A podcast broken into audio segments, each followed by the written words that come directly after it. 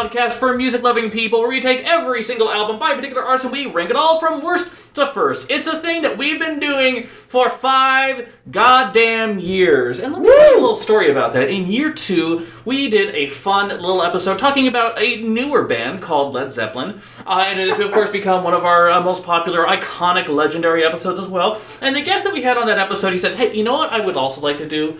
I would like to do this particular band. And it seemed like the kind of thing where the day would never come. But as it turns out, if you listen to the extended cut of that song, it did come because that's what's happening right now. That's right. We decided to go all in this season. We're going with the thrash metal kings themselves. That's right. We are talking about the one, the only, the group whose biggest claim to fame is that time that drummers Lars Ulrich starred in the 2014 TV movie Hemingway and Gellhorn in the role of Jonas Ivens. That's right. We're talking about Metallica!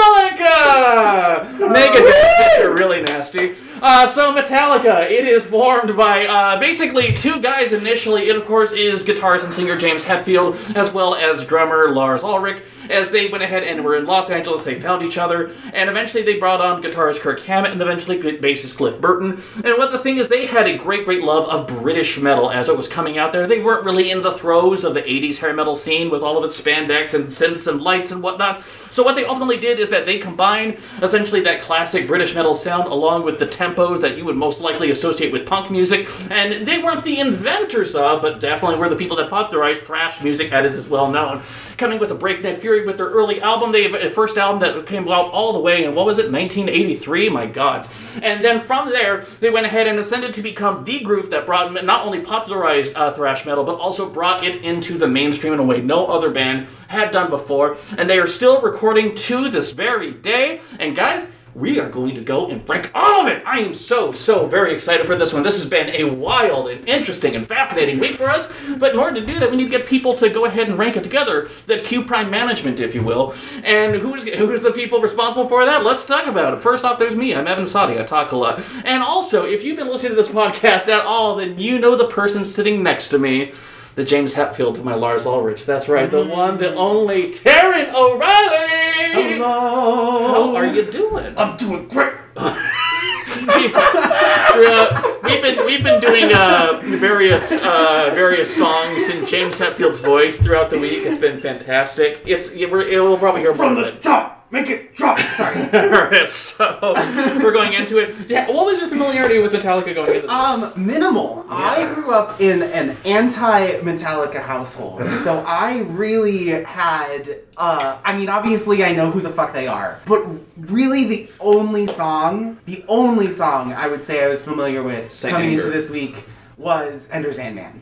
I really didn't know any of the rest of them. Even a couple that I, I heard and like there were definitely a few like vocal takes where I was like, "Oh yes, this is stirring something deep in the recesses of my memory. I must have heard this on the radio." But like I really this is probably one of the blindest I've been going into going it. into a, That's a week. I really had no basis or idea of, of what I was getting myself Right, into. and for the record, we we spent two whole weeks doing into this. We've listened to the discographies several times over. We've Well, watched we all the documentaries. to spend two weeks because this is the longest discography we have ever done. It is 14 hours of music, 140 songs, which, if you do the math there, that means the average song is six minutes long. yeah, Um, Gotta which, keep in mind- which on its own was a challenge to try and get get the idea of like okay you know usually I, I if it's like we're doing a pop artist I can look at the title and I can just go oh yeah of course it's verse chorus verse chorus and this is the title of the Boom. song, right? no this I had to like memorize like okay and then there's this movement And then this now section. it switches to this section And now then here's where there's the guitar comes in. solo Yeah. and like and so it's been fascinating and wonderful, and I'm gonna shut up for now. And the thing is, is that we could debate this ourselves, but honestly, we couldn't do without the person that recommended it. That's right, he is the person that was on our Led Zeppelin episode. Iconic that it is, legend that he is as well. He is a singer, he is a songwriter, he is a guitarist, and you can find his music available right now on Spotify. That's right, the one, the only, Phil O'Reilly is in studio. Phil, Thank you so much, how you are guys. you doing? Oh, I am so excited to be here. I'm so excited to be back in the studio. Um, it's uh, You've been there's pushing. nobody there's nobody I would rather do this uh, thing with than the two of you. It's gonna Aw. be so good. I yes, I was like, you guys need to get some metal bands in here, Mm-hmm. and what better one to do than than this? one? Cannibal Corpse, right? Yeah, fully yeah, agree, exactly. And since we can't do that one yet, um, I We're really letting them wanted in, to yeah. talk about Hammer Smashed Face, but we'll wait on that and we'll get in. Yeah. Uh, by the way, I did not expect you to talk about Lars's TV movie role as the thing you were going to talk about first. Because I, I mean, honestly, I said before we started, I said I've been thinking about all the bits that Evan does and what he's going to say. That was not what I thought it was going to be. What would you have gone with? Oh, I don't, I don't know. Uh, something like made famous for being uh, starting off as Lou Reed's backing band. I don't know, something like that. Well, and But, honestly, um, I, for for the record, in terms of my experience, I didn't know Metallica was a band until I saw Hemingway and Gellhorn. It is such a moving, powerful piece of work, but that actor, I was like, how does he do it? Then he's also in Get Him in the Greek. What they're talking, the band in they're mentioning isn't fictional. It's crazy. Anyway, I mean, if we want to talk, the half-hour minisode will be all their filmography. Yeah. that'll be all of their acting I mean, credits. we watched a decent. yeah. yeah. Listen, the Happy Hour minisode. You mean Alcoholica? Yeah, we'll do it. Uh, but so listen, excited. we have a lot of albums to get through, but most importantly, we need to talk about what we are and what we are not ranking. So, because for the most part, their discography is pretty clean. There's just a couple little uh, pigments in the uh, fire there that are a little bit wild. So let's just go ahead and dive into it. First off, there is their 1983 debut, Kill 'Em All, with its full thrash glory. There is their much more mature 1984 effort, Ride the Lightning. There is essentially the sequel to it in its own way, Master of Puppets from 1986. There is their little bit more prog here and a little bit more baseless and Justice for All from 1988. There is their big, big, big, big, big mainstream breakthrough in terms of Metallica, also known as the Black Album from 1991. There was the time they decided to become, become alternative rock and southern rock icons and Load. They then decided to do it again in Reload in 1997. They did, of course, the thrashy, angry, and brutal Saint Anger from 2003. There's also kind of their return to thrash form, Death Magnetic from 2008. And then there is their most recent double disc, but it really didn't need to be album, Hardwired to Self Destruct in 2016. So that's good. That is 10 albums right there. But then we get into the two little bit of weird things that we're mm-hmm. talking about. First off, 1998, after Load and Reload, they decided to put out a covers record called Garage Inc. It was somewhat inspired by the fact that they had so many covers that they'd done on B-sides and EPs and other things like that throughout the years. They compiled all that into one disc. But then they decided to kind of actually do another disc of new covers on top of it. It's one of those things where cover records typically we don't do. We have in certain times and certain Yeah, exceptions. we, we go back and forth depending. Exactly. And this one, I mean, it's one of the things we certainly listen to it all week because God, it's 27 effing tracks. But the it's, it's, it's, it's two and a half hours long. yeah, but it is one of those things where none of the songs repeat, and it also points to kind of what makes uh, Metallica a song and how different it is and what their inspirations are. So, as a document, it's actually kind of fascinating for that reason. Uh, yeah, it was very because I I'm, I'm obviously familiar with some of the uh, people they covered on here, but it was very interesting to like go listen to some of the originals and hear all of these influences that fed into Mm-hmm. what they ended up becoming. Totally agree. I, I had never heard of um, like Budgie or Diamond Head or uh, like, Blitzkrieg.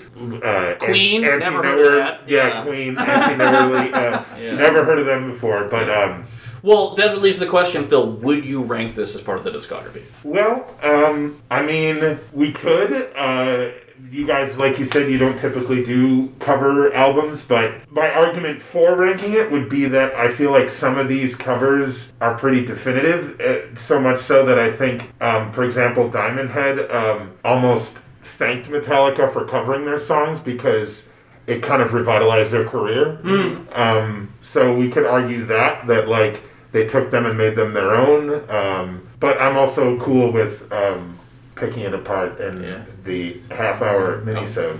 Taran, where do you where do you stand on this? I mean, at this point, I say let's just rank it and talk about it because we did the work. Yeah. We, we, we bothered And to also- listen to We the whole deserve it. Right, we right. earned it. We We have so many things to talk about in the happy hour minisode. It is not even funny. So Yeah, I'm we not- have, we have enough. We have enough fodder for that. I think. exactly. we sure do. Then that Speaking leads to the other question. Then in 2011, out of fucking nowhere, they decided to do another double disc album. This time with Lou Reed called Lulu. Now, by all for all intents and purposes, uh, it is basically a Lou Reed album because it's basically based off an opera work he was doing, and it's him doing pretty much all the vocals with the occasional uh, James assist. But also. Metallica did the music for it as well. They were more than just the backing band for Lou Reed. They had Right. input They helped say. write it. Exactly. Yeah. So it's one of those things where there are some who wouldn't maybe count it out on there. Some think of it more as a Lou Reed album, but I definitely know that the only reason it debuted where it did on the charts is because Metallica is on the fucking name of it. It is a project that they did and we'll have to answer for in The Hague. Uh, but the thing is, the question is whether or not we rank it. Uh, because I forced Phil to listen to it for the first time, Yes. I am all about ranking it because I want to get into the nitty gritty on this one here. So uh, that's just me.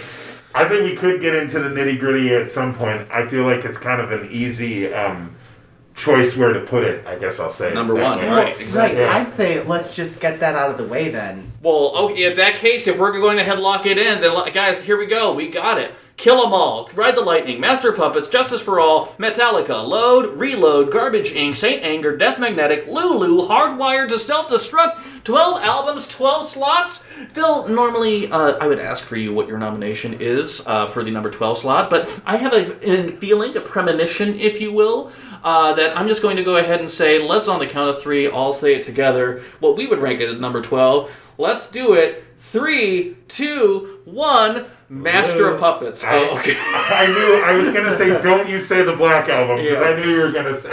Gonna, yeah, yeah, it's Lulu. It's Yeah, Lulu. it's okay, Lulu. can we, the, Yeah. the thing we need to do about Lulu is that honestly, every when I hear it, I want to cut my tits off, much like the first opening line of the album. Because the thing is, is that Metallica. Pumping blood, Yeah. pumping blood. Firm this like a girl. It is the thing is I understand there's a certain aesthetic at a certain point that Lou Reed is trying to do with it here, but here's the thing. When you have Metallica's songs and structures, and even bare bones, and we could talk about whatever artistic aims they have with the songs, Lou Reed's flat, unpanned, regular voice just deadens any impact that almost any of the songs have. Yeah. What to say nothing of the content of his lyrics, it's just it's flat. And part of the problem is too is he didn't because it's it's really spoken word. Sure. And so he doesn't try very hard to stick to any sort of rhythm a lot of the time. Sometimes there is there is rhythm to his vocal, but sometimes it's it's a little more freeform. Uh-huh. and, that, and that uh-huh. just doesn't work over the fucking math rock that Metallica are doing. Yeah. Yeah. I would say I enjoyed Junior Dad. The 19 minute closer that turns into an ambient string section Yeah, halfway through. because it was ambient and Yeah. I needed to relax after listening to this. yeah, uh, it's it's a bad album, guys. I know there might be some people that might try and defend it I at don't some think point. those people exist. Uh, Well, here's the here's the, here's the thing. I was I was thinking about it because I'm like, I'm desperately trying to find like some positive. Um, I didn't really, but uh, I, I I tried really hard, and I think I think um, Metallica themselves have even tried to separate themselves. If you go on their Wikipedia page, it's put under collaboration albums, not their studio work. yeah, So I think they they recognize it. Um, in 2011, they did a 30th anniversary concerts, which um, and uh, they had they brought out tons of special guests, including Lou Reed. And when he came out, uh, if you watch video, there's booing from the crowd, like please, because they know it's going to happen. that's awesome. and. Lars goes. Shut the hell up, or we're gonna play the whole album. and, yeah. and they, and they do they do a couple single. I mean, the one single was the, The view, View. and I think they do. I am the table. yeah, right. and Uh, I think they do a couple other things. It's like I could totally see the Metallica fan, the old school guy. He's got the the thrash vest, the cut off jeans. Still, he's but he's old and fat. And he puts in the he puts in the the disc of Lulu, and he's like ready to hear. It's like Lou Reed, I love Velvet Underground, man, awesome. And then it's like that's what he hears. I. Yeah. I get why people hate it. Yeah, I mean, of course, I hate it after you know, notorious asshole Lou Reed, of course, was uh, mean to me on an interview that I did in 2007. But you know, that's it. that's its own thing. I think maybe I inspired this album. I might take the blame for it. Maybe I put. Are you Mistress mood. Dread? I I might be Are you a? spermless like a girl. I was gonna say, are you a prostitute with no arms or legs? Uh, well, here's the th- here's the thing about the me being spermless like a girl. Uh, after you suck an old man's cock, anything can happen. Let me just tell you. Oh my god. Anyway, uh, that's a reference to Garbage Inc. for those And my there. mom has now turned off the podcast. I could deal with the Satan. I couldn't deal with the sex. Uh, but here's the thing. I will say the only I other don't know why thing. my mom sounds like The that. only the only thing I can say to everyone's mom and my mom sounds like that. Cheat on me, which is this nice little like kind of keyboard down uh, downtrodden thing, almost works in the same way that Junior Dad does, just because it is a clear break of format and texture from the rest of the album. So I can appreciate that, but by and large, we have notoriously spent time shitting on albums because guess what? It's fun. But you know what? I don't think we need to say much more. I am fine with burying this dog. Yeah, let's move on. At number Yep. 12. Great. Okay, well, in that case, Phil, normally uh, we would go ahead and move in rotation, but guess what? I'm still going to put the knife in you right now. Sounds so good. I'm going to go ahead and say, at this point, it's going to get a little bit fun. Phil, what would you nominate for number 11 on our ranking? Hmm. Yes. Well, um, interesting. It's it's funny because the other thing I was thinking of while I was listening this week is Metallica, more so than a lot of other artists I've listened to, have such massive, impressive highs and such abysmal lows in their like in their music. And like and and and also in some of their choices too. Production seems to be something that Yes. always screws them in one way or another. I'm gonna go with um, probably the metallica fans listening to this would probably say saint anger but i'm open to other choices as well but i would say saint anger Okay, so before we dump, jump into that, kind of set up the context for Saint Anger and then say why you would nominate it there. sure so uh, the context for saint anger is uh, it's uh, Documented well in the 20, 2004 documentary Some Kind of Monster. Exactly. So this is kind of like you know every band go has their like breakup album or their like turmoil album, and sometimes it comes out as uh, Rumours, and sometimes it comes out as Saint Anger. And um, they also, I think, Metallica has throughout the years tried to remain relevant in what's going on in the hard rock and metal world. And in the early 2000s, it was nu metal and you, nu metal. No guitar solos, really tune it as low as you can and just kind of your way through it. Um, and, uh, and, and uh, so they were kind of trying to stay relevant that way. I think they were. Um, they had just lost uh, Jason Newsted as their Bassist, bassist, yeah. um, because of a myriad of reasons. Yes. But um, You needed to focus on Echobrain. I guess. Exactly, which you know we all know how that turned out. But anyways, um, so you know, as far as Saint Anger is concerned, I like some of the lyrical content in some of it. Uh, the, particularly the song Saint Anger, I actually really do like. It suffers from um, what people have called in over the last, um, gosh, almost twenty years, uh, the pots and pans drumming of Lars Ulrich. Um, I think uh, their producer Bob Rock was trying to go for more of a stripped down kind of thing, and it didn't really work, uh, in my opinion. I E- I understand why you would say that, and I understand the reaction that people have had to it because there are some people that were excited, especially when they heard some anger, when they heard some kind of monster, of the song. It was just like, man, you know, like here they are, kind of getting back to the nitty gritty a little bit, but it's still different. It's a reset in the sense that after Load and Reload, and after they went kind of alternative, and some people thought they lost the bite that they previously had, mm-hmm. is one of the things where having Saint Anger is this nonstop fury of a record, and it is furious and angry and thrashing about very much Very so. true. Uh, it's one of the things where it kind of is a reset in that way. Is it a fully successful experiment? I would say no. But here's the thing. I'm not going to necessarily uh, be like the guy that's being like the misunderstood masterpiece, but I'm going to push back on you on this one a little bit. Just for the Fair enough. reason of, I think that it is lyrically the most confessional record that James would Hetfield has ever done. And that's one of the things where the songs have a certain impact on here, but most of the time he's talking about society as a large, the fallacy of religion, the pointlessness of war. He's talking about grander themes in a lot of his work. Sometimes he gets a little bit personal, and honestly, there are some moments on Load and Reload where he really kind of he talks about his mom a lot. Like there's some like surprising moments And on here. she said. Yeah, exactly. And then also, uh, it's very true. Uh, but also, he talks about kind of his alcohol addiction a little bit. He talks about a couple other things. I don't think he does it articulately very well in Load and Reload, but at least he's open to it. I think in Saint Anger, he's really kind of grappling with things. It's kind of a man holding on to his grip of sanity, and I kind of appreciate that for as well. And I will also say, at the end of the day, some of the songs kind of kick. I so I was really surprised because uh, on first run through of this album I was like, oh wow, this is almost unlistenable. And I think partially because of the pots and pans drumming, they didn't turn his snare on on his snare drum, so it just rang really. Yeah. Yeah, this tinny sound. And yeah. also, I don't think any of them ever put on a hair, pair of headphones during the entire mastering process because I think on speakers this album sounds pretty alright, and on headphones you hear every little Mistake. problem. And Good the point. guitars don't sound right, and it, it literally just sounds like they put four instruments and threw them on a track together instead of like spending the time like professional Yeah. multi-million dollar performers to actually like get the tracks to the standards not like they don't that have the people budget. were expecting. exactly. Yeah. Exactly. And they spent long enough in the studio. They spent like two Years? Yeah. years. Yeah. Yeah. Well, I mean, yeah. with a break Yeah. In the middle, but like they spent Still. a long ass time making this album. So it's just sort of like, did you just not feel like finishing it? Mm. But I will, having said all of that, Frantic is probably one of my favorite Metallica songs. It it makes me it makes me want to stand up. Yeah. Like I just I can't I can't just like passively sit and listen when that's on. It just it really Sure. connects with something in me.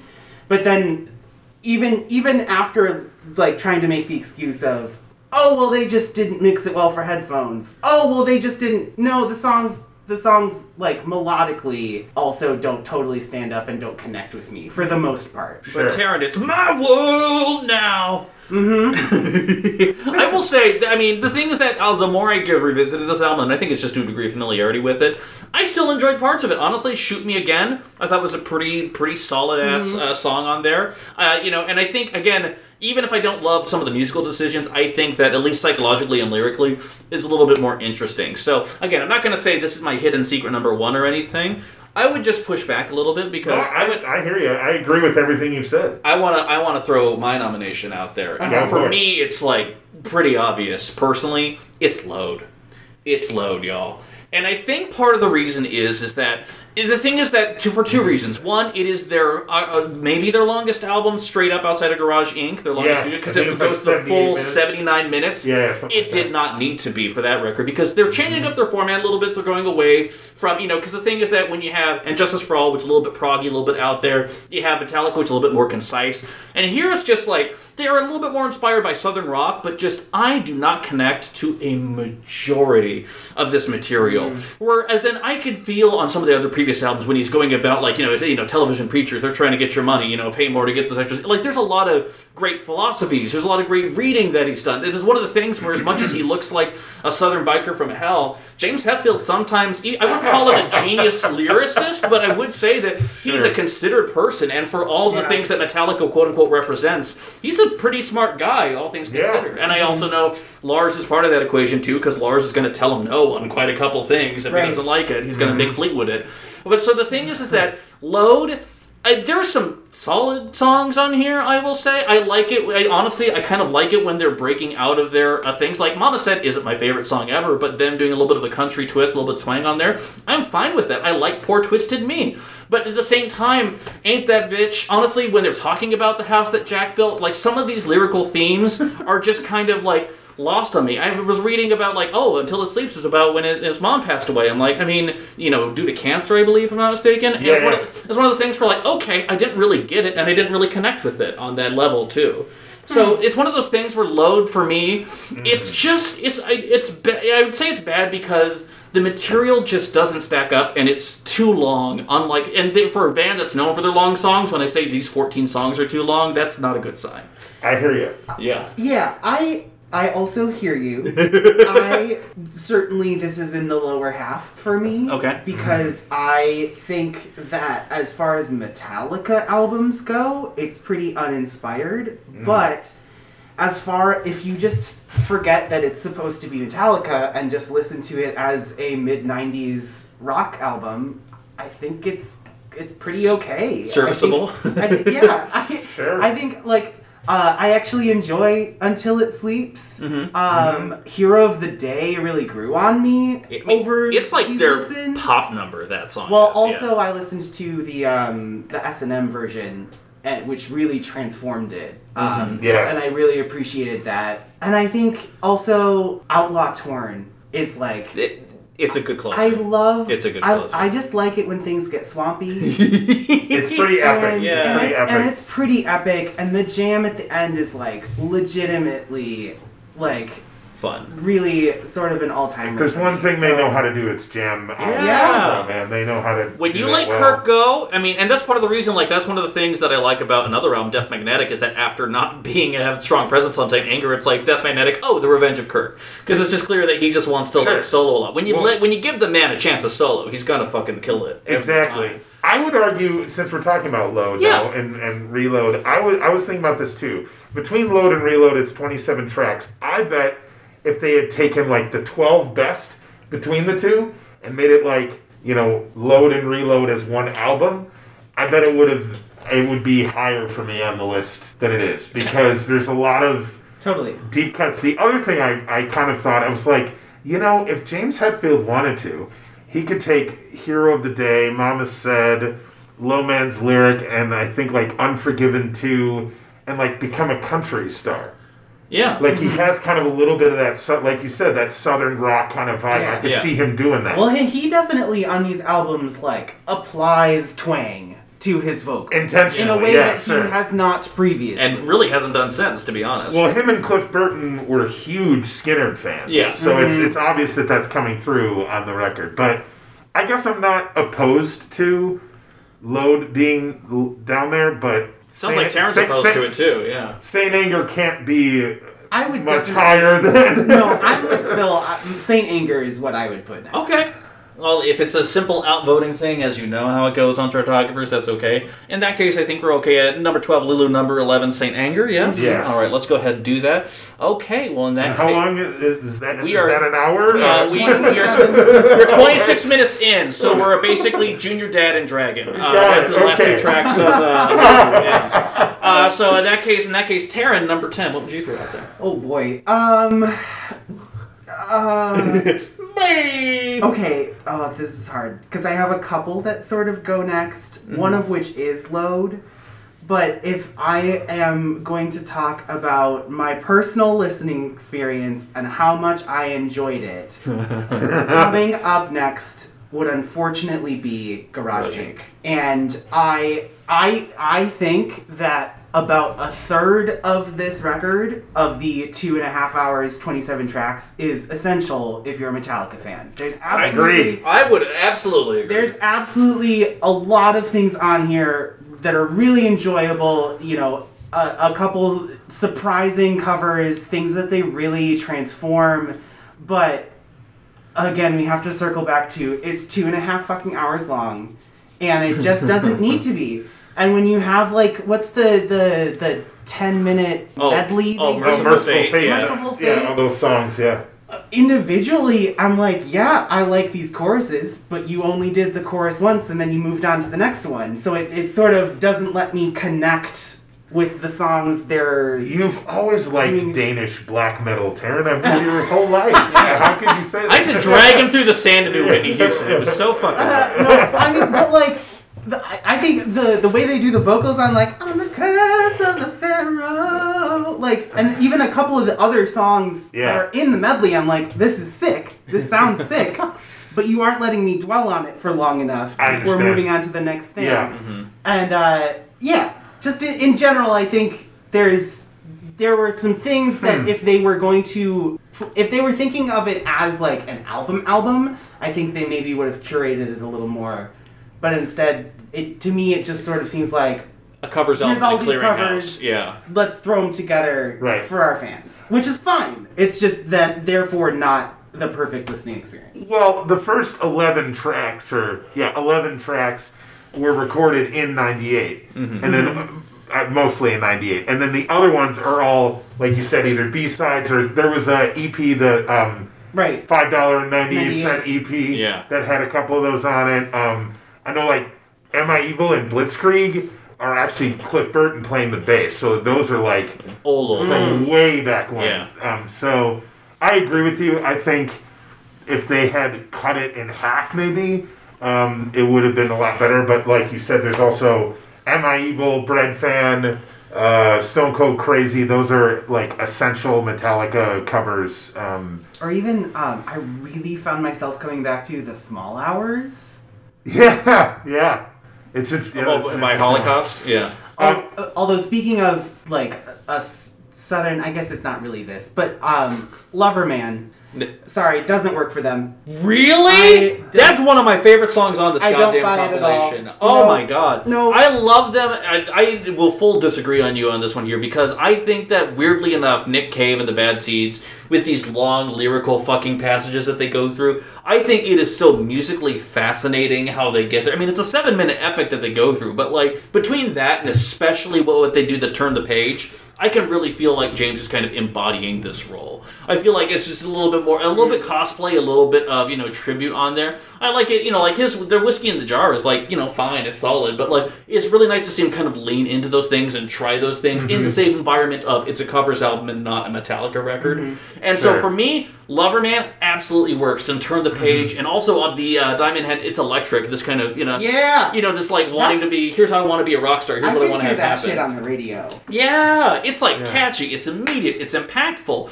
Uh, And honestly, even though it goes on for way, way, way too fucking long, but honestly, I still dig Tuesday's Gone. I really do. This acoustic jam along that they do. That yes, it's nine minutes, and the last And, uh, minute is them thank congratulating each other. with a lot of uh, guests on it. Too. Yeah. Jerry Cantrell. Les um, Claypool, who once auditioned to be their replacement bassist. He did. Yeah. He did, which would have changed the entire trajectory of that band. But uh, um, yeah, I I'm okay with putting that one lower too. I guess I, I see your point. Um, I I would say Breadfan is probably my favorite one, um, just because I like the riff and seeing the thing about Metallica too is like it's one thing to listen to their studio versions, but then to listen to how they play songs live. It's like a completely different experience. Oh, yeah. And, Totally. Um, It's usually a couple clicks faster. Indeed. Um, and uh, I actually got to see them do Turn the Page live, Ooh, and, which is that was cool. very cool because turn the Kirk, page. Kirk um, for those that haven't heard it, Kirk it takes the sax part that's in the Bob Seger version and does it with slide guitar, and it's very, very cool. Um, but yes, that, that, that's yes, yes, Evan, that's exactly what it sounds like. That's what it sounds like. Um, and, 55 episodes. I sometimes mouth the musical. and my uh, and my Jesus Christ. and my band my band has done their version of that. Oh, really? Oh, that's awesome. So, Cool. anyways, um, So what? I mean, we've kind of tossed these things out here. Where do you stand on uh, the number ten spot? Do you have something else you would put there in, in instead of Um, rushing, or would you go for one of these? Garode? Yeah, you know, I would say I would say I would say Garage Inc is fine to put there just because it's such a behemoth and it's like suffers from kind of being bloated and too mu- too many songs. So I'm okay with that. Sure. Okay, in that case, there we go. Number ten, Garage Inc. Well, that means then at that point, Phil, do you have anything for the slot right next to it, number nine? I mean, it sounds like based on what we've all kind of, I think we could all agree with maybe load or reload, one of the two. Maybe your choice might be different, but Let me let me just say part of the reason why I pick load over reload is because uh, reload has some things going for it. It's weird how like I don't know what they were trying to prove with load. I know a lot of these songs came from roughly the same sessions or so, but reload almost feels like the album that they wanted to put out in the first place. I just think it's a little bit more accessible. It really leans into its commercialness a little bit more, and also it opens with motherfucking fuel. Like that, I'm sorry. There's no. It's like it's a pop single to a degree. It's like immediately accessible. But goddamn, that's how you fucking open an album. That's how. I mean, that is why I think when we watched. Uh, It's Metallica. it's- That's just straight up Exactly. Metallica. That's Yeah. straight up Metallica. Yeah, yeah, for yeah. sure, for sure. Yeah. It, it definitely fuel sort of feels like it, it opens and you're like, oh, this is what Load was missing. Is a song like this. And, and That's it's like- exactly why. You're That's like, you're like, why. oh, the, or, and you know, a lot of the times they have like all these kind of B sides and crap. You're like, "Oh, what are they doing? And then they come out with a song like "You," and it's like, oh, there they are. Yeah. Yeah. there they are. Yeah. And You honestly, it's- I'm sorry. Uh, but, like the other singles that they picked off it, I thought were pretty good choices. I I dig the memory remains. I Yeah, do. even it's with great its gr- if it's odd Marianne Faithfull part at the end. The lyrics are bad. I'm sorry. They are. I'm sorry. The They are. lyrics of I- I Memory Remains disagree. mean nothing. What the fuck is a mirror vein? I'm sorry. I, I just like it, uh, that. I wa- Wow, I almost you- wanted to like Memory Remains, Vein, and then every vein in the mirror. every time I I uh possibly Yeah. Well, I think the We'd Literalist Taran O'Reilly with the see how they lyrics over it. here. So Yeah. forget- So here's here's my interpretation of. I agree, and and we'll talk all day about Hetfield's lyrics, but um, "Memory Remains" is cool, and, and another one uh, to see live because um, they do the the part that she sings. That like whoa, Right. they do that live and they extend it out to the point where it's just Lars keeping time and the whole crowd is singing. I mean, when you have like sixty thousand people singing that, pretty cool. yeah, that works. Yeah. But I think the song is about, and the idea of why they got Marion Faithfull, I think is her Yeah. name, um, is it's a like a kind of like a jade, uh, Faded like a rock star. faded rock star, faded uh, Hollywood starlet kind of thing. I think is the idea. But yes, mirror vein. I don't know what it means. I, means. I feel so dumb now because I hadn't even considered that it could be V A I N. I was always picturing V E I N, and I was like, I don't. What is? What are you saying to me? But it's all right. Yeah. No, I Never mind. Best song they ever did. Uh, No. no, no, still not going there. and, Um, and fuel um, fuel live again is the most amount of pyro you could ever see going off at once Oh, yeah. Mm-hmm. and the s&m version is pretty great since you brought up the s&m versions of the other one um, where again with the slide kind of making it sound like a car shifting gears and it's like so yeah i would say if i had to go which one is better i would say reload is better than load i would agree with you on that I also really dig Devil's Dance. Sure. Talking about getting swampy.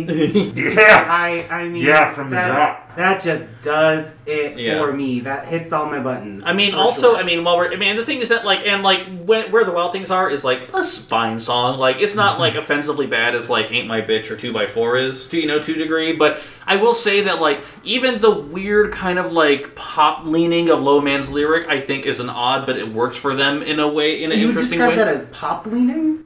I mean, To I me, think it sounds like a it sea shanty. yeah Yeah. inspired by a traditional. Yeah, I mean, You I think it's just accessible and outside of the realm of like hard thrash to a degree. So I say when I say pop leaning, it's more of like something Sure, that sure. you know someone could latch onto that way. And honestly, I dig Fixer. I think that the way that they kind of get into this like little groove near the end, yeah. Okay. I mean, I like it when they kind of use the bass textures to kind of create something a little bit more Yeah. different outside of their usual Sure. sound. Fixer, I, it's it's not my favorite. Also, for I know he's saying pen, but he says it pen, and every time I hear jam another pen into me, and that I just The writer struggle. jam another pen into my mirror vein right exactly, exactly. Um, also, I really hate the lyrics of Attitude. Too. Oh yeah, yeah. I- no, I'm that's sorry. yeah Throw all the bullets in the fire and stand there. Oh, It's bad. Ugh. It's pretty, it's, I think by that time, if they like, let's say they recorded it all in order. By that time, it's like, dude, we're 26 songs Also- into these sessions. Just get it over with. just with. leave that one off. Yeah, yeah, Your yeah. album doesn't have to be an hour and 15 minutes every time. Yeah. You can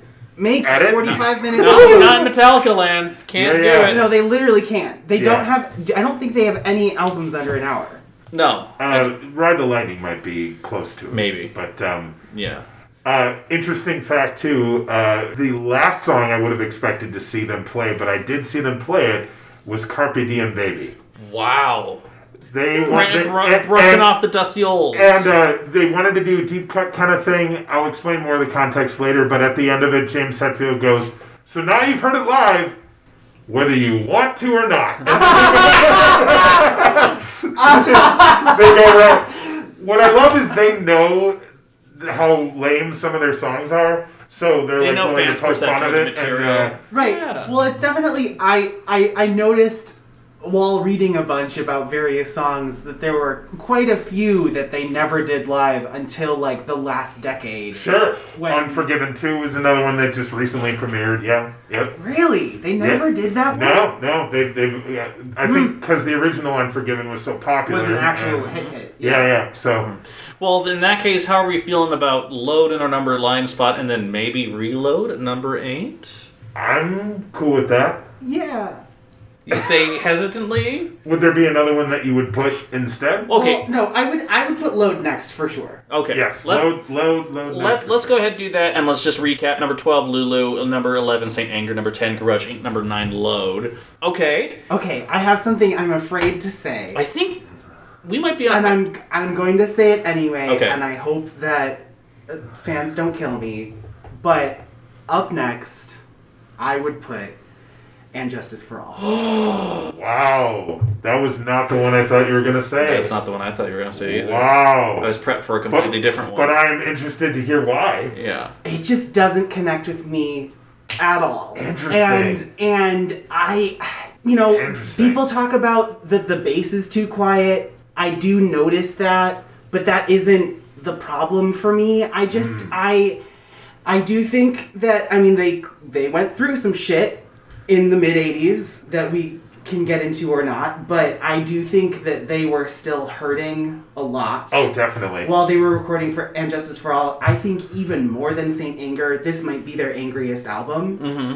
And yes. I, I obviously one is a fantastic song. I think my favorite thing on here is Eye of the Beholder. I love the riffs on this. Interesting. And and, uh, and I'm okay with Blackened. And other than that, I just I I actually listened to this album more than any of their like peak five because it didn't connect with me and I was trying to figure out why and I just I it just there's something about the songwriting here that just doesn't it it doesn't grab me like so much of their other work does. Fair enough.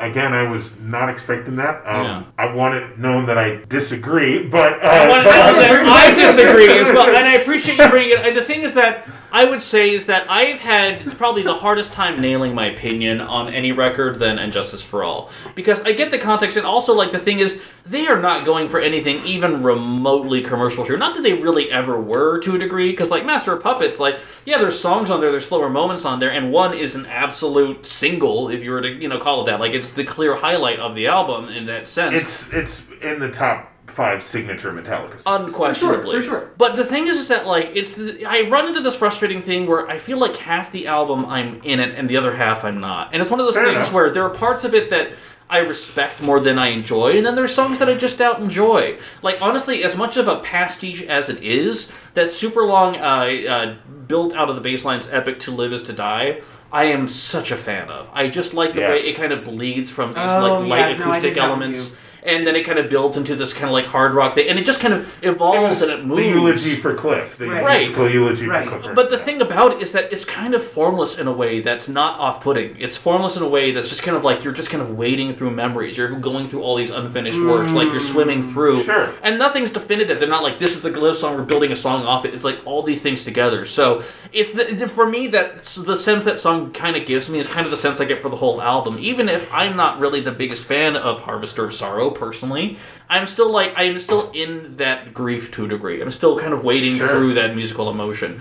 I would say that of the original five, as I know a lot of fans would sometimes like to put that hard limit on their discography, is one of those things where I I still honestly, even though I've listened to it so much this week, I still don't know my full sense of it, and that might still take time on there. So. I understand where you're coming from, but I do disagree because there are at least two other albums I put there before that. what I also like about I like transitions, and what I like is to live is to die. Like you said, it's kind of like this thing you you listen to it, and it's like you're it's like you're just listening to it with your eyes closed. Oh, it's this like ethereal thing, thinking about oh they're talking about the friend that died. And then suddenly you get hit in the head with a baseball bat by Dyer's Eve, Yeah. which I don't know. Dyer's Eve is one of my favorite songs, man. I, I mean, it's just you talked about how you felt like with Frantic, like you have to stand up, you can't be sitting. That that mm-hmm. one is like it's just It's so red bli- light in it's so veins. blistering, and Yeah. it's like, and then how it just cuts, like Yeah. it's the the And it's ending just cuts and it's over. Yeah. You're like, what? What and just what was really interesting, I don't know if you guys did this, but I, I used the playlist you sent me, Yeah. and um, for it to like go from being that heavy, heavy, fast thrash cutting to suddenly the opening notes Uh, of Enter Sandman. Yeah, I went like through the exact a same total shift. yeah, it's was just like, whoa. wow. And it, the thing is, you just feel that shit. Yeah, it's just oh, yeah. such a such a sharp Well, and for those that may not know, uh, this kind of puts some context on, the, on that Please. song in particular, but other things too. This comes up time and time again. James Hetfield's parents were Christian scientists, and so they Mm-hmm. his mother died from cancer because she refused to get treatment mm-hmm. as as ca- uh, Christian Prayer's gonna do. fix you. Which is why throughout their entire discography, there's a lot of anti-religion because to him it's like what kept his mother from surviving. So I mm-hmm. understand where that comes from, and you know his dad kind of I don't know if his dad left him or they just they just didn't, didn't have a good relationship. So like when he says you know, dear mother, dear father, clip my wings before I learn to fly. I'm something I'm ble- bleeding, ripping wounds in me that never heal. It's like good God, man, that's like really emotional for me. But Yeah. um, I could, I would definitely, I could see it being lower than some others. But I would have to agree with Evan on this one that there would be a couple other ones I'd put before. Yeah. And I figured. that yeah, that no, I would appreciate I appreciate you throwing that out there. I also uh, did, did you mentioned it briefly, and I do just want to say that while from a pure like pop level, I would prefer Reload. I do have more respect for And Justice for All as an artistic endeavor. Fair enough. You know? Sure. Yep. Okay. Uh, in that case, I mean, I, I mean, I, mean, I know we mentioned Reload. Would you say that's next, Phil, or would you have another? I would say that's next. Um, with considering what we have left. Okay. Um, yes, I would say that's next. Okay, I, th- I, th- I think we can get there, there, but I then want to throw out in one other nomination at that point. Then, if that's okay with the board, with everyone. So we're Yes. locking in Reload at number eight. We okay with that, Yeah. everyone? Yeah. Excellent, good, good, good. Yeah. Okay, and now, of course, left we have Kill 'Em All, Ride the Lightning, Master of Puppets, and Justice for All, Metallica, Death Magnetic, and Hardwired to Self Destruct. Kind of the classic sounding albums to a degree. Yeah, in a way, sure. And for me, my nomination for number seven is Hardwired to Self Destruct. And it's such a weird thing to say, but the thing is, I understand how you weren't connecting with And Justice for All because it's also a challenging album, and I think deliberately so. Mm-hmm.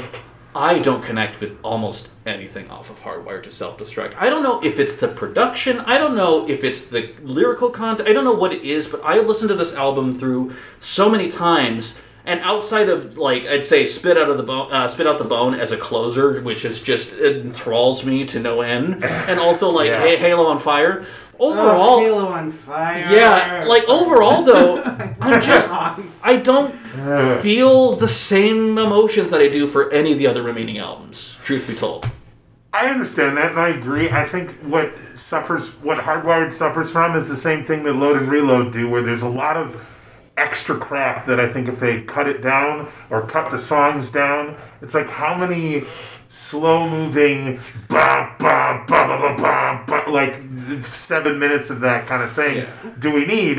Um, I also I won't say what it is, but this album, when I was thinking of worst Metallica song, this album Oh. has that one on there for me. I won't say which one it is Nope. until Oh, I'm later. so fascinated. No, tell But me it- right now. I want to oh, know. oh, well, okay, well then, um, I think that Murder One is the worst Metallica song. It's not good. Not good. Um, considering that you're going to do a tribute to a metal icon, Yeah. of Lemmy Kilmister from uh, Motorhead, and for me, it was like by that, it, it was the only one when I listened to it the first time. You know, I'm a huge Metallica fan. Metallica's new record in eight years. Whatever, like, well, you know, I don't count Lulu, Right, but whatever. yeah. They're they're basically their new record in eight years, and by the time I got to Murder One, I was like, this. I I need to. s- I'm talk about not connecting. I'm like the ace of Tapped out. spades, the ace, the ace, the ace of shit is what it is. But, but this- and then and then what's funny is you if you skip that one and go into spit out the bone, it's like oh thank God. Yeah. It's like how I felt about fuel. It's like oh there they are. Thank Yeah, you. I remember that Metallica. Thank you, now. God, It's still yeah. as smart as that. Yeah, So, I mean, anyways. the, the thing about this album is that I definitely feel like um, part of why I like it, uh, for the most part, is the choruses are very poppy. Sure. the choruses are catchy. Yes. You remember, you read the titles, and you remember how he sings them because Yeah. it's usually Moth to the flame. it's usually the ending hook Yeah. of the chorus, Yeah. and that, and I mean, I really dig "Moth into Flame." Yes. I I think the the riffing is inspired. I think that the the lyrics that he was inspired by Amy Winehouse's story to write this one, and I I just Super cool, yeah. I think that's really not- cool. yeah. It's sort of I wouldn't have expected that from him necessarily. Yeah. And I just I just think this is a um sort of similar to what I said about Garage Inc. I think Hardwired to Self Destruct, if you are a Metallica fan, absolutely you need to listen to it because I think there's a lot of like above average Metallica songs on here. Sure. But I don't really think none of none of these songs on Hardwired are any of my all-time favorite Metallica songs. Agreed. There's always something where I'm like, oh, I wish they would have changed that. Like Confusion, I really dig. Excuse me. Confusion. Right.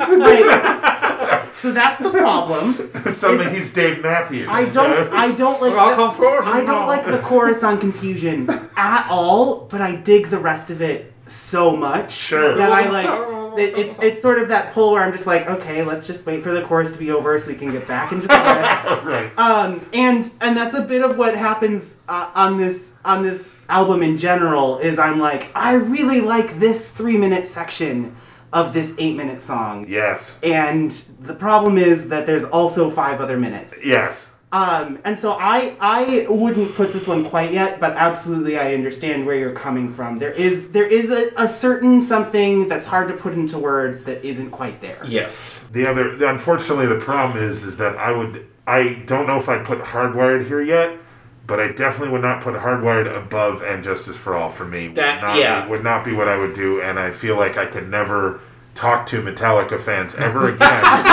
if I did something like that. Honestly, for the last two minutes, I've just been thinking about uh, Metallica covering Dave Matthews songs. And it's I bet. What? What you say? Uh, but that's just me. Oh my gosh. the problem and the problem is is that you know I feel like the I don't know if there's only one other choice, but because the as you said the first five, it's like I don't know. I don't want to give anything Okay, away here, but yeah. that's got to be Let- for let- me. let- that's in the other tier. Here's but- here's here's kind of where I'm saying about it. Like, and, and nominated it a bit ago. I'm not willing to put "And Justice for All" in slot yet, but I'm gonna. I have a feeling, given what we've talked about, I'm gonna get there soon. And that Yes. basically leaves the only other kind of post 2000, uh, or you know, the other albums that we have there, uh, Death Magnetic and Hardwired to Self Destruct. And for me, if that we're talking about that, it then comes down to the conversation of which one's better. And I'm sorry, Death Magnetic's gonna win that battle. I, I mean, hundred percent. Yeah, yeah, that's I just- agree yeah. with you on that too. Yeah, yeah. I, I should we talk about Death Magnetic? Let's talk about Death Magnetic, baby. Because Death Magnetic is absolutely a return to form for them. Yep. It really, it it it Getting rid of Bob Rock was a good idea. and getting Rick Rubin was a good idea. Yeah, I Hot take police are here. Sorry, they're just uh, coming by to a lot Oh, of, boy. a lot of tearing up for his and justice for all today. Oh, my man. gosh. Yeah. Okay. yeah, okay, that's fair. Um, um, no, I mean, uh, Death Magnetic is, I think, fantastic. I think that it it fixes all of the problems. I mean, shit, it's basically like the first great Metallica album in 15 years. I, Okay. I wouldn't. I wouldn't disagree with that. Yeah. Yeah. Uh, I I uh, I'm gonna spit out another hot take right now. Oh, boy. I love Unforgiven three. I Yeah. I I don't know why what it is specifically. I just I think it's also because he had now been taking vocal lessons for like 20 years at this point. It's one of his best vocal takes. Yeah. And it's right in my my comfort range singing wise. So I I just I, it just really Sure. it just uh, uh, it all along with it, It yeah. all really clicked into place for me. Yeah. I also it's also one of my favorite Kirk solos. Yeah, it's a good one. Especially when you're we are going chronologically, you make it through Saint Anger where they are just absent, and then you get to Death Magnetic, and you're like, oh god, guitar solos. Kirk's Revenge. Thank God. Yeah, yeah. Yeah. Kirk's like, guys, you know all these songs are going to be seven and a half minutes because I'm taking at least three guitar solos on Yeah. each one, right? Right, And, yeah. uh, And like for me, even like on this pure song for song basis, not that Mm-hmm. it's necessarily fair to do that, but like this is an album that starts off good but closes spectacularly because Suicide and? Redemption. I just I I Yeah. love that instrumental so much, and even my Apocalypse, honestly, that slams pretty hard. And I love it when they do this kind of like little punchy number right near the end of their records. Sure. It actually has Well- something to say. All Nightmare and like Cyanide may not be like my favorite ever, and I feel like the Day That Never Comes is a bit of a rehash, even more so than doing another Unforgiven song is. But at the mm-hmm. same time, I can't really complain because there's still so much energy, and also I just feel like honestly.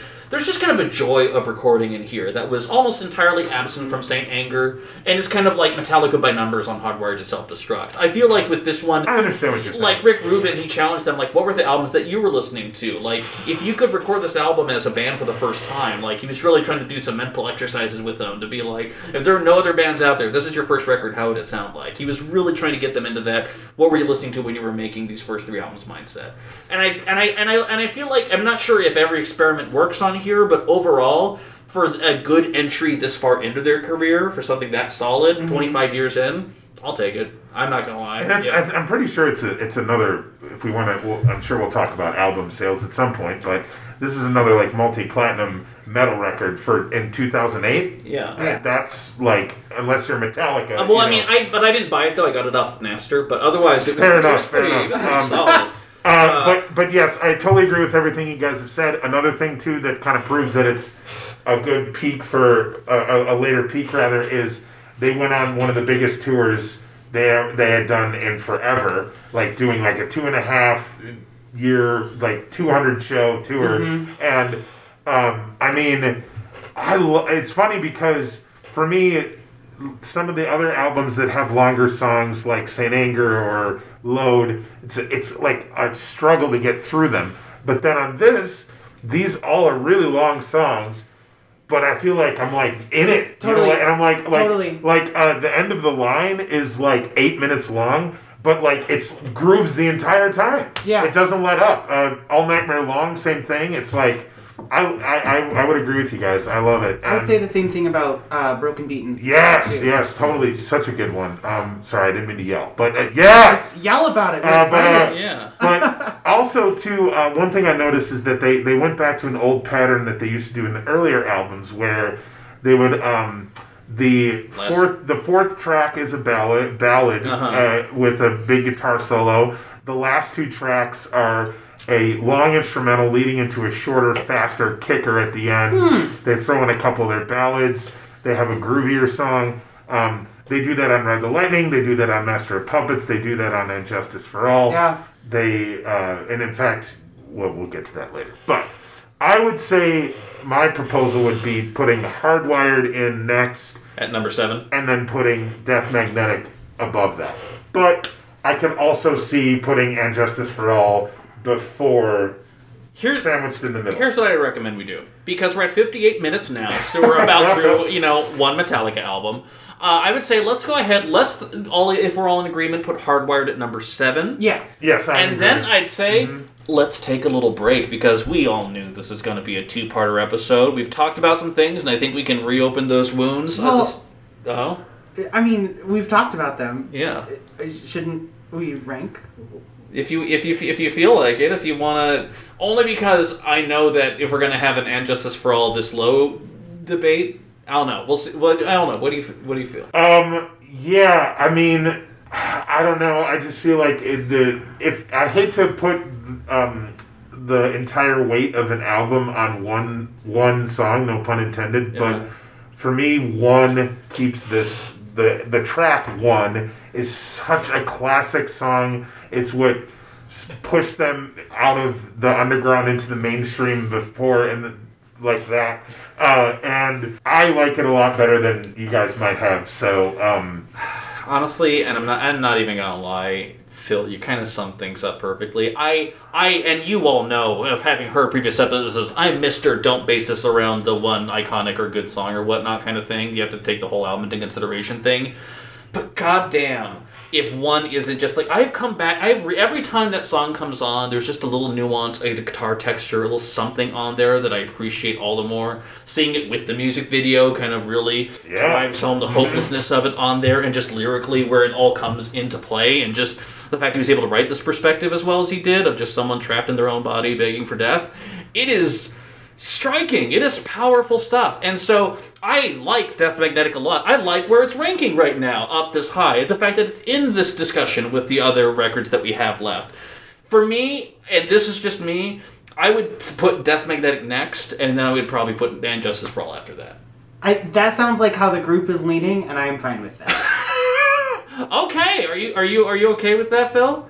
Yeah, I mean, I was gonna suggest something else, but I know you're trying to cut us Oh, off. no, no, no, no, okay, in If that we're gonna- case- if we're gonna suggest something else, let's let's save it. Yeah, let's All right. let's at Or least can we agree on Death Magnetic? Yes, we All can right. agree on Death magnetic. In Magnetic. that case, let's go ahead and give you a quick summary, everybody. It is number 12, Lulu. It is number 11, St. Anger. It is number 10, Garage Inc. It is number 9, Load. It is number 8, Reload. It is number 7, Hardwired to Self Destruct. It is number 6, Death Magnetic. And number 5, in case you didn't know, that's going to be the subject of some debate, everybody. And that's going to be coming up in our part 2 episode that we'll be recording a week after this. So tune in a week after you hear this to hear the next one. But in the meantime, though, before we say goodbye and re meet up a week later to discuss these opinions, let me just say, Phil, thank you so much for being here. Guys, it is an absolute pleasure. I have, was so excited. I've been so excited for Years. four years since Yeah. I've been on, but I'm so excited. Yeah. So it's great, and I'm ready. I'm ready to see you all next week for part two. Absolutely. I hope you safe travels on your way home, Taran, as always. Thank you so much. I'll see you next week as well. Yeah. When we record. Uh, in the meantime, though, everybody. I'm just hang out in the attic until then. Our recording studio does have an attic, and let me just say, everyone, though, I know we had some hot, spicy ass takes over here, so if you agree or disagree, let us know what yours are. You can either leave a comment. Send me hate. Send hate to thechartographers at gmail.com. It'll refuel, refire him all, all together. And then also, just go ahead and f- feel free to leave a review of your opinion in the podcast. You know, if you put it under five stars, that's how you'll get our attention. We'll read that review. Uh, I would say, but if four stars, I'm not going to read that. Are you kidding me? I don't care if it's three words. Uh, but the thing is, do leave us your comments. We love hearing it because also anytime people else review it, raises vis- visibility and lets other people know this stupid, wonderful thing that we have going on. But really, truly, thank you so much for listening. Keep on listening because you know that we'll be. Have a good one, everybody. Good night.